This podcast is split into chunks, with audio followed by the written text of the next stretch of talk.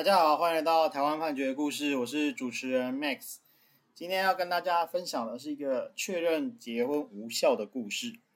啊、故事的主角呢是小丁。小丁呢，他起诉的时候就主张说，哦，他的父亲丁爸爸啊，丁爸爸呢是在一百零七年二月的时候走的。那走的时候呢，他有一个配偶叫阿丽，呃。她不是那个小丁的生母啦，啊，就是等于丁爸爸的呃之后再娶的对象。那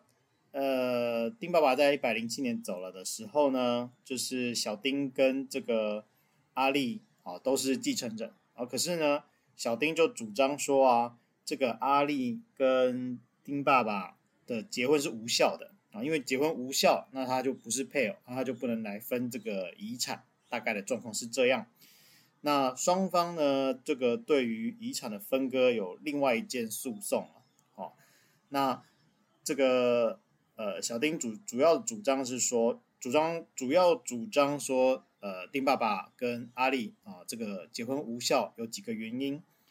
第一个就是说，呃，丁爸爸跟这个证人，因为结婚是需要。两个以上的证人啊，那这个证人呢，丁爸爸其实都不认识啊，然后在结婚的时候呢是没有公开宴客啊，甚至也没有跟小丁来讲，所以小丁就认为说，你们这个结婚是偷偷来的啊，那为什么要偷偷来？一定是不可告人啊，是有重大的瑕疵这样子。然后呢，他又说这个阿丽呢，她是一个大陆籍的配偶，那他从九十五年啊入境台湾之后。在十年之内啊，跟四名荣民结婚了。那同时呢，就是过程当中，啊，这都是那个小丁的主张。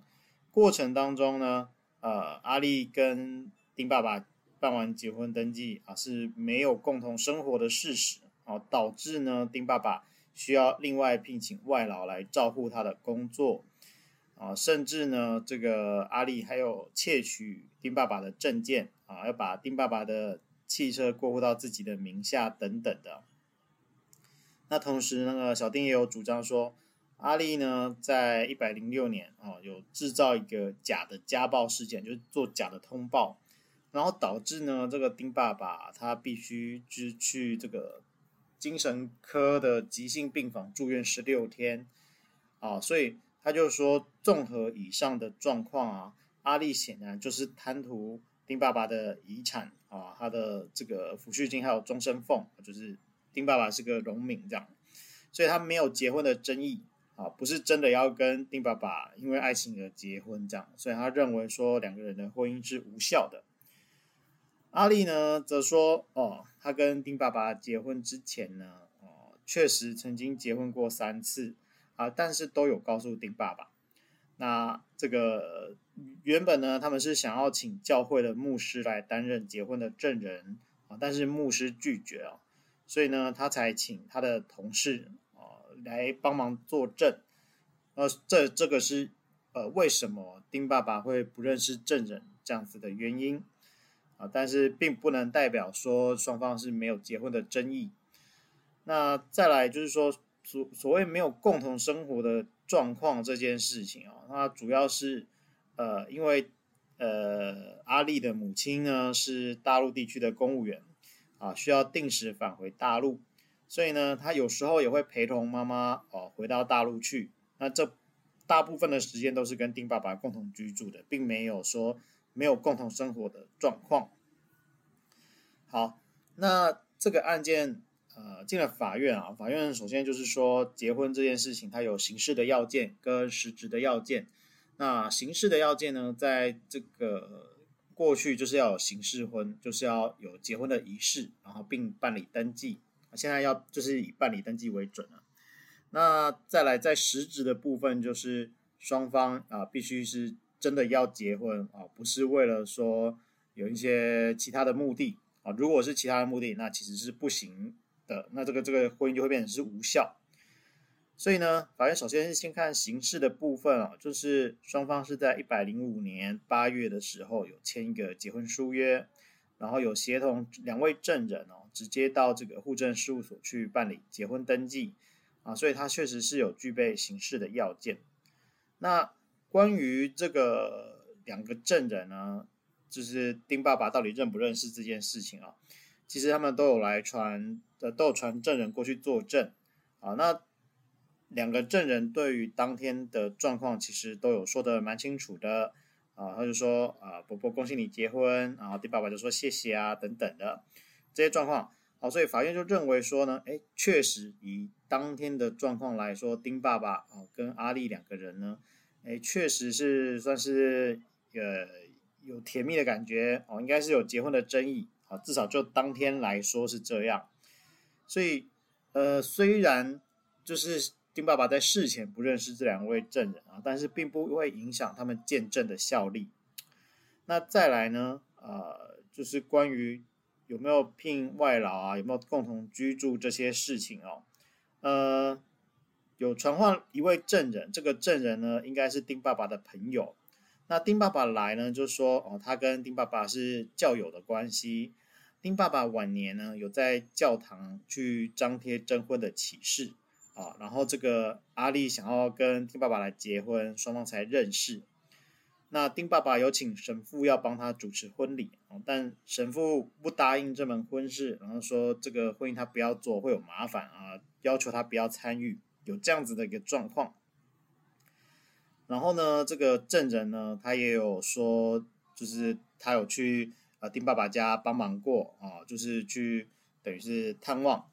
那他说这个阿丽有讲两句话，让他印象很深刻啊。他说呢，这个阿丽有说他有先天性的心脏病啊，他是不能够跟男生哦共事同共房的，所以呢，他都住在他娘家。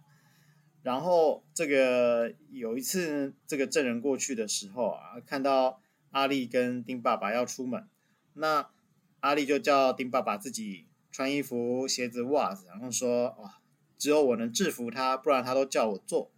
然后证人就说丁爸爸感觉很害怕。那这个外劳的事情也是真的啊，确实是有请个外劳来照顾自己。那那个证人也就觉得很奇怪，啊，你都已经晚年娶了老婆，可能就是希望这个老婆来照顾你，嗯，你为什么还要请外劳这样子？那虽然证人讲了这些话，嗯，但是法院就认为说，诶，根据证人讲的这些话呢，我们可以证明的事情是什么啊？我们可以证明。丁爸爸晚年确实是有再婚的意愿，因为你有去张贴呃征婚的启事等等的。那这个即使啊婚后就是双方也有一些斗嘴啊摩擦啊，没有共同经营生活婚姻，那也不能够认为说就是双方在结婚当时是没有结婚的争议啊。那至于神父说，呃这个他有一些疑虑，他拒绝去主持婚礼。那也是神父他自己的主观认知跟顾虑啊，不能够取代结婚双方他到底有没有结婚争议的这件事情。